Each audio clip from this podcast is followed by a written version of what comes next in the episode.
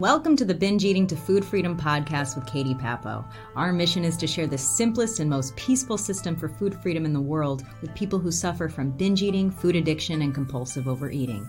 We're here to show that with the right strategy and support, any committed, coachable, and resourceful individual can feel peaceful and free with food. Hello, hello. This is Katie Papo, and here we are for another live stream. So today's topic is binge eating or emotional eating or out of control eating when you're in grief and grieving the loss of a loved one. So um, first of all, if you're listening to this because you're grieving right now, please accept my condolences. I'm so sorry for your loss, and I think it's wonderful that you're here to care for yourself. Um, and I'm just going to talk briefly here because there really is no right or wrong answer when it comes to grief, because we all go through our process, right? And yes, there are, of course, stages of grief, um, but still everybody's different. And depending on the stage and depending on how you tend to handle loss, um, you know, there's there's a lot that we can do right. Um, but the idea is that it's not about doing the right thing or trying to avoid doing the wrong thing, but just to show up trying to help and support ourselves. So um, I brought up this topic today because Shahar and I uh, lost our cat, Henry, this weekend. Um, and Henry usually sits next to me during these talks. So I was thinking more about loss, and sometimes in our group, Um, I hear, I see people posting, you know, I lost a family member and I just feel totally out of control around food right now. And I need to get on a diet and I need to do this. And I, um, I don't know what eating disorder center to go through. I don't know what program to join. So, um, so I wanted to just address that briefly today. And so keep in mind, of course, um, you know, there's no right or wrong answer. This is just me trying to be as helpful as I can for you if this is what you're going through right now. Um, so the first thing to understand is that when we're in grief, right, our our minds and our bodies, they're not in our, our most prime state, right? A lot of times we find ourselves in fight or flight mode when we're in grief because, you know, our, our world has been shaken. So this is not the time when we're going to be able to make Um, decisions, and even simple, small decisions, right, can very quickly lead us to de- to faci- decision fatigue. Like I remember the other day, my friend said, "Hey, will you be ready to eat within an hour? I want to have lunch." And I just remember thinking, like, I don't know, my brain isn't even working right now. I'm so sad. So, um, so the idea is what we want to do, and to to kind of hold that mentality as we're grieving and as we're healing, to create a path of least resistance for ourselves, where we're not trying to make our lives harder, right? Or to add more to our plates. We're trying to make our lives easier and to create a path of least resistance for our healing and, and for our support.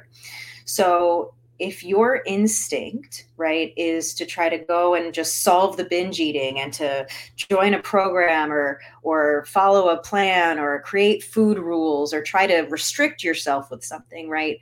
What are we really doing? Um, and there can be a number of reasons for why we might go with this. It could be we're avoiding our feelings. It could be any number of things. But the idea is how is not how can I make my life harder, right? We want to, how can I make my life easier? So if you're struggling with that, the, one of the hardest things we can do is start taking away our comfort, right? And if you're an emotional, if you consider yourself to be an emotional eater, and someone passes who's close to you, and then you, you know, are eating to, as your way to cope, what, what ends up happening if we then try to take that away, right? And we impose restrictions on ourselves, then we're basically taking away the only way that we know to comfort ourselves. So I'm not sitting here saying, oh, well, just eat whatever you want and all that kind of stuff. It's beside the food is actually irrelevant to the to the question, because ultimately what we want to do is just bring comfort and healing to ourselves. So when you can hold that as your goal, right, to accept your feelings that you're going through, to accept whatever emotions that are coming, to be able to sit with them, to be able to process them, and then to give yourself as much comfort and support as he- and healing as you can. Really, ultimately, that's the goal. And the more we can give that to ourselves, right, then we're not thinking about food as much as the only thing that can comfort us. Um, now, I did want to share that this piece of acceptance, not, uh, I don't want to say acceptance of the loss, because again, you know, go through your own process and take whatever time you need to process it. But when it comes to, mm, when it comes to accepting emotions, there's something to be said for being able to actually sit and feel an emotion, right? And not only that, but to accept that this is this is okay, right? Because we might feel all sorts of emotions when we're when we're grieving. We might feel anger, we might feel frustration, irritability, we might feel just, you know, overwhelming sadness, hopelessness, grief. It might we might be feeling so many emotions at once. And it can feel hard when we feel like what we're experiencing is wrong, or if someone around us isn't grieving in the same way as we are. Um, we might judge ourselves even. Like, I know that for myself, Shahar tends to process things differently. I tend to cry a lot more than he does. So I know I caught myself starting to get, oh, well, Shahar seems to be doing better than me, even though, of course, he's grieving too in his own way. Um, from the outside, I started judging myself a little bit. Oh, I should be, I should be, I shouldn't be, um, I shouldn't be grieving as much. I should be getting better by now. And when we impose these shoulds and these judgments on ourselves, ultimately we're only, um, we're only withholding support from ourselves. There's a beautiful, if you're interested in a, in another resource, um, there's a, a Um, man on YouTube who I don't know personally, but I've used some of his videos. His name is Brad Yates, Brad, B R A D, Yates, Y A T E S. And he has some um, tapping, if you guys have heard of tapping, E F T. We personally don't teach that in our program, though we have um, used it occasionally with some clients who we felt would really resonate with it. Um, But basically, it's a, it's just it's just a, a way to help you process emotions, if we can just look at it that way. Um, and in this process, he he asks you to repeat things, to repeat as you're tapping, to repeat um, that basically no matter how you're feeling right now, I love and accept myself. And even if the feeling is bad, or even if the feeling is fleeting, or even if I don't like this feeling, I still love and accept myself. And this is a big part of grieving, is loving and accepting yourself, whatever the process that you're going through is. Um, and he has a really beautiful, um, that I did the other day, he has a really beautiful uh, tapping sequence for grief and loss. If you just typed uh, Brad Yates grief and loss into YouTube, you will find it. Um, and he has some really nice affirmations to just practice repeating to yourself. Again, this is not with the goal to cure yourself of feelings, right?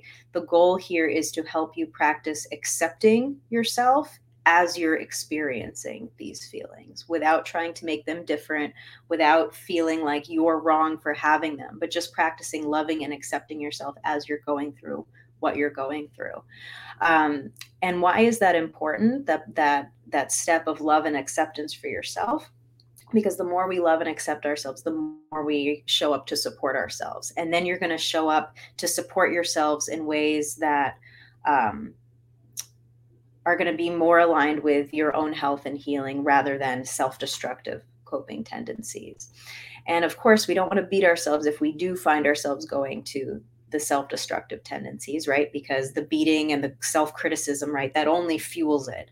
So we want to, if we notice ourselves going that, to just keep reminding yourself, I love and accept myself. I recognize that I'm grieving. Um, and just to be with yourself during that process, not abandoning yourself.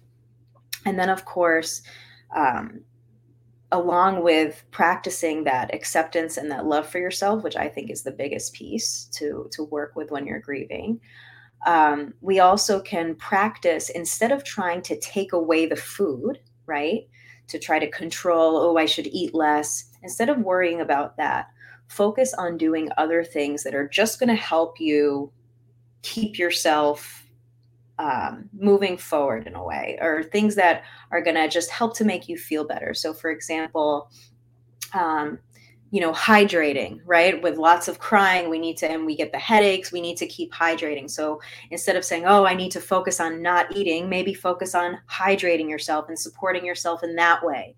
Um, a lot of times with grieving, we tend to want to stay inside and isolate, you know, not everybody. Sometimes we have the opposite, nothing's right or wrong. But if your tendency is to isolate, right, maybe just practice stepping outside. It doesn't even have to be a full walk. Could be a full walk. Full walks can be very helpful for the brain, but it could even just be, you know, walking outside, taking a few breaths of fresh air before going back inside. So really still using that any amount principle of I'm willing to do any amount to support myself, even if it's, even if I can't bring myself to take a walk, just stepping outside, looking up at the sky and breathing some air. That might be the any amount that I'm going to do right now for myself. Um, drinking, drinking a bottle of water, right? All these, um, uh, get, asking for a hug from someone, right? There's no right or wrong way. Um, but the question, it's about the line of thinking, right? So, so far we've talked about these two things. The first is the line of thinking of, if you notice yourself judging yourself or, oh, I shouldn't be grieving this way, or I should be grieving in a different way, right? To let go of the shoulds and just practice, even though I'm doing this and this and this, I still love and accept myself. Even though I'm experiencing these feelings, I love and accept myself.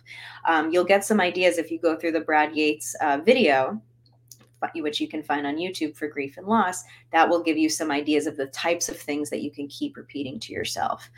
Um, and then, of course, instead of look, working on restriction, trying to take things away from yourself, or trying to muster up willpower during your times of grief, that can be so challenging to do and only reinforces feelings of failure if you can't do it, right? And that's a really challenging thing to do, to try to restrict yourself and take away your comforts um, during a time like that. So instead of doing that, to focus on the any amount principle, using any amount of something that can help you, right? Whether it's drinking water, um, Uh, going, uh, going for a walk outside, um, even just saying your feelings out loud, just to acknowledge them, um, even just holding your hand on your heart and just being there with yourself for a second.